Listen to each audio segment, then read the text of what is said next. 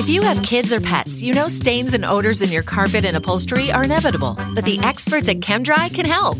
ChemDry removes odors and stubborn stains by sending millions of carbonating bubbles deep within your carpet. ChemDry lifts dirt, urine, and stains to the surface to then be extracted away, giving you a cleaner and healthier home. Call 1 800 ChemDry or visit chemdry.com to connect with your local ChemDry and learn about special offers in your area. That's 1 800 ChemDry or visit chemdry.com today. Want to connect with a family member who doesn't speak your language? Then check out the language learning program Rosetta Stone on desktop or as an app. Rosetta Stone is designed to immerse you in the language you're learning through an intuitive process. Plus, the TruAccent feature even gives you feedback on your pronunciation. And with a lifetime membership, you have access to all 25 offered languages. Get started today. Visit rosettastone.com backslash pod 50 to get 50% off your lifetime membership now. That's rosettastone.com backslash pod 50 for 50% off. As you know, our goal here is to make sure you get things done. We're all about working less and doing more. And with any major project, well, it's easy to get overwhelmed and slowly fall off the productivity wagon. And if you're a creative type, you've probably been guilty of never finishing that project. There's a podcast out there that I want to recommend that explores what happens when a creative person ventures out to take on a major project. The podcast is called Launch. It's written and hosted by screenwriter John August. It's a show about writing, it's a show about books and about putting something out into the world and having no idea what will happen next. John records himself all the way from ideation to the final release of his new book, and we hear what it really takes to get it done. Here's a preview. And be sure to subscribe to Launch on Apple Podcasts or wherever you're listening to this right now. Hi, my name is John August. If you Google me, you'll see I'm mostly a screenwriter. I wrote Big Fish and a bunch of other movies. Two years ago, I started writing a novel. It was something I'd never done before and knew almost nothing about. At the same time, I started recording interviews with authors and agents and publishers and everybody remotely connected to this book I was writing. I didn't know exactly what I'd do with all those interviews, but I had questions, and I figured I might as well get the answers on tape. Now my book is coming out. Two weeks from today, you'll be able to buy it in stores.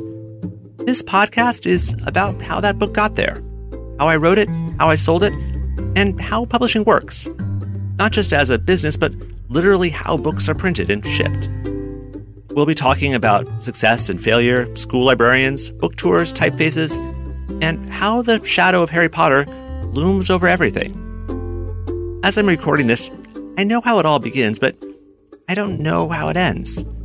Will my book get good reviews? Will it sell? Did I make the right choices along the way? You'll find out when I do. From Wondery, this is Launch, a podcast about making new things.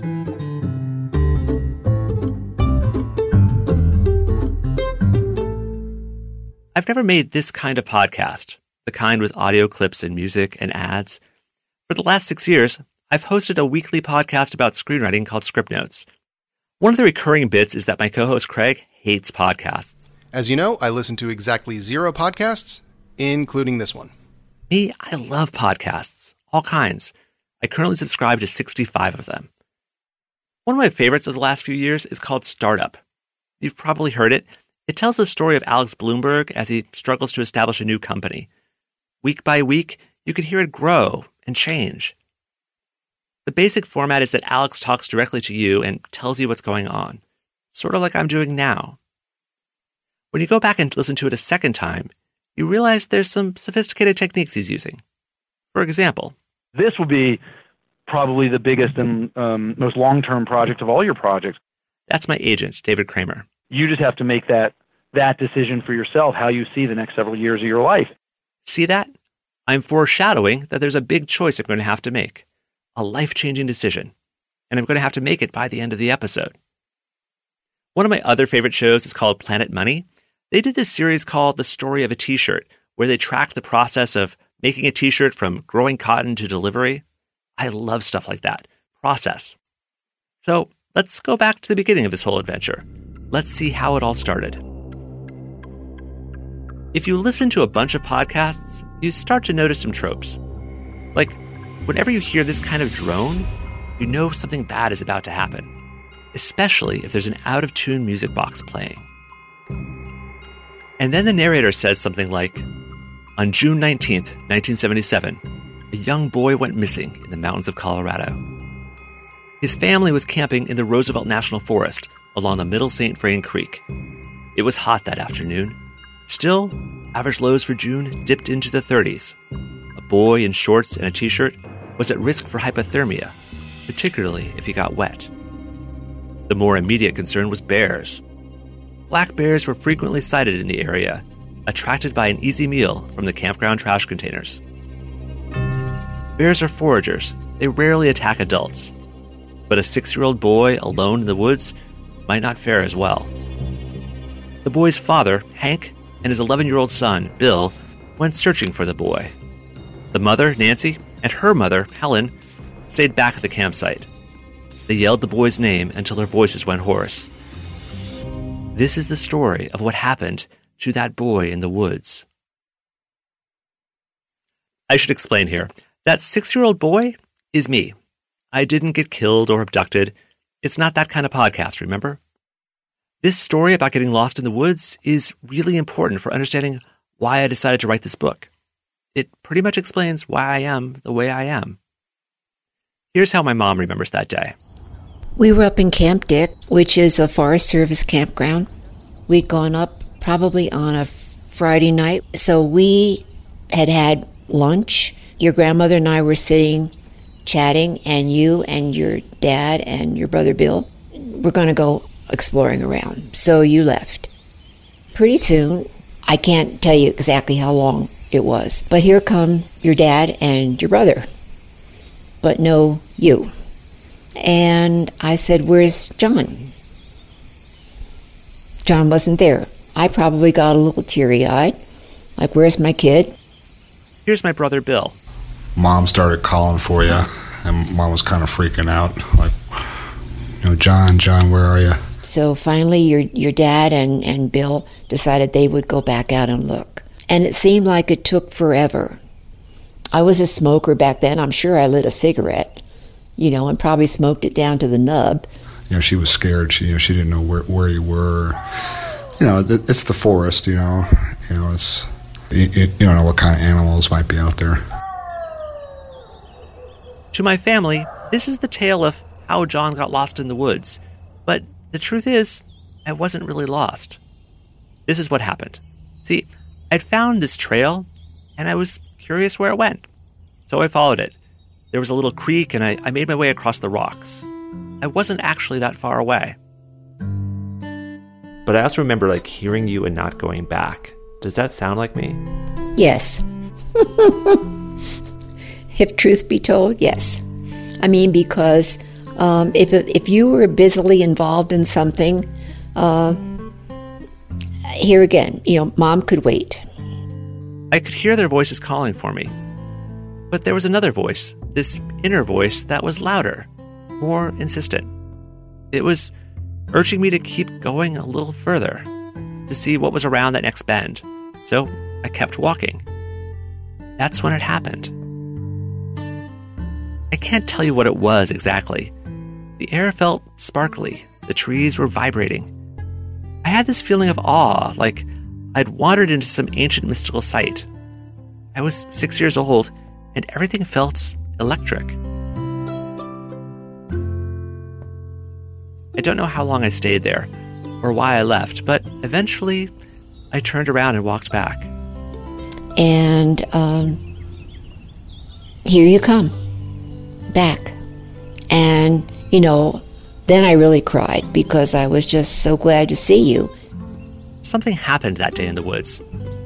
I don't know what it was, but I have the echo of a memory, this sense of wonder. I've been chasing it all my life. Maybe you feel it too? That notion that there's something hidden just out of sight, just around the bend. All I know is I see a trail and I want to take it. I'm still that boy in the woods. Let's fast forward 38 years. This is when I first spot the trail that leads me to write this book. It's October 30th, 2015. I'm in a hotel room in Austin, Texas. It's 9:57 a.m. and a massive storm is raging outside. I press my phone against the window to take a video because it feels like a movie. Winds are howling, lightning fills the sky. On a nearby building, I can see this American flag. It's whipping so fast, I think it might tear off. It's been like this for days. The airport is shut down because the traffic control tower is flooded.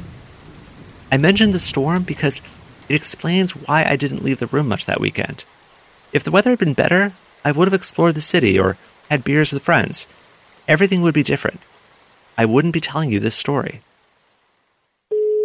I'm in Austin for the film festival, but there's one work phone call I have to make. Hello? Hey, Kenneth, it's John August. His name is Kenneth Oppel. He's a novelist. He's written this book called The Nest. It's about a boy who discovers that magical insects are planning to steal his baby brother. Some producers sent it to me because they think it might be a movie. That's most of what I do as a screenwriter. I adapt books into movies. Oh, first off, Yeah. is it okay if I record this? Yeah, yeah, fine. Okay. Um, when I first read your book, uh, it seemed really creepy for what I, I had originally been pitched as a kid's book. And so I guess I was confused about sort of like what were the rules of a book that is designed to be read by young readers. Do you get that question a lot? all the time. I mean, I just came back from a, a week uh, book tour in Italy and uh, talked to a lot of adult audiences who had very, very profound sort of ethical and philosophical um, questions about the book and responded to it um, in ways that I was I was glad to hear about because there's a lot of subtext to the book.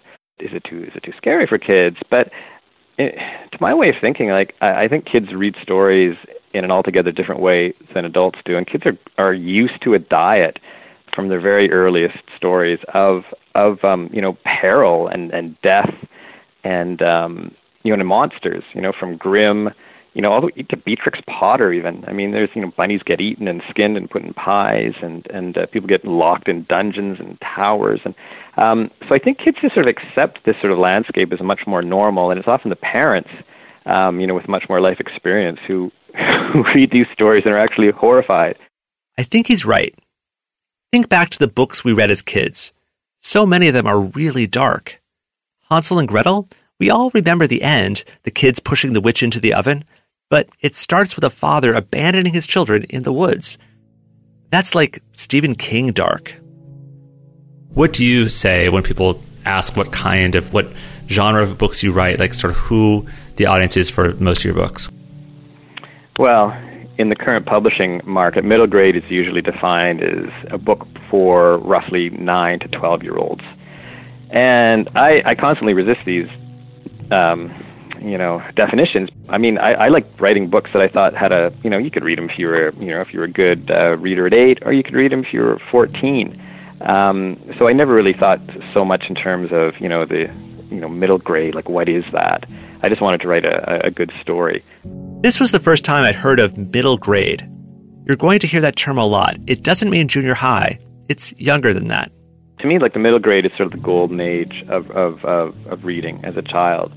Like you never love a book as much as, as the books you loved when you were that age, like sort of that 8, 12. It's sort of that sweet spot um, for kids. Like a, a lot of kids sort of after 12, they sort of dro- they start dropping away. That's why I, I love that age group because it's also, you know, it's still such a great time of life. It's still so full of curiosity and, and, and wonder and potential, and it's not it's not cynical yet. Um, you know, the possibilities are still huge. In most middle grade titles, the hero is roughly the same age as the reader. Think Harry Potter or Percy Jackson. The reader can easily imagine being in the hero's shoes. I mean, there's lots of famous adult books with child protagonists, but for me, the the difference between you know an adult book and a middle grade book, even if they have child protagonists, is that there's no um, there's no gloss, there's no editorializing, there's no retrospective commentary on what that kid is doing. You know, with a middle grade book, it's like it's like all present tense. You know, this kid, you know, is having this incredibly intense and and and stressful experience that he's really not equipped to have, and yet he finds all this inner strength and then you know becomes a warrior and you know defeats this this monster really on his own. There's sort of a template for middle grade fiction. You start with an ordinary kid, but then he discovers something extraordinary that the world is different than he assumed. He goes on a journey, and the journey changes him. Basically, a kid goes into the woods, something happens, and he's changed by it. Kenneth and I talk for about 45 minutes. I don't tell him, but by the end of the conversation, I have a new plan. If you're curious what happens next, you can subscribe to Launch on Apple Podcasts or wherever you're listening to this right now. And if you're listening on a smartphone, tap or swipe the album art to find a link that will take you to the show. Thanks for listening. And until next time, I'm John August, and from Wondery, this is Launch. If you have kids or pets, you know stains and odors in your carpet and upholstery are inevitable, but the experts at ChemDry can help. ChemDry removes odors and stubborn stains by sending millions of carbonating bubbles deep within your carpet. ChemDry lifts dirt, urine, and stains to the surface to then be extracted away, giving you a cleaner and healthier home. Call 1 800 ChemDry or visit chemdry.com to connect with your local ChemDry and learn about special offers in your area. That's 1 800 ChemDry or visit chemdry.com today. It's that time of the year. Your vacation is coming up. You can already hear the beach waves, feel the warm breeze, relax, and think about work. You really, really want it all to work out while you're away. Monday.com gives you and the team that peace of mind. When all work is on one platform and everyone's in sync, things just flow wherever you are. Tap the banner to go to Monday.com.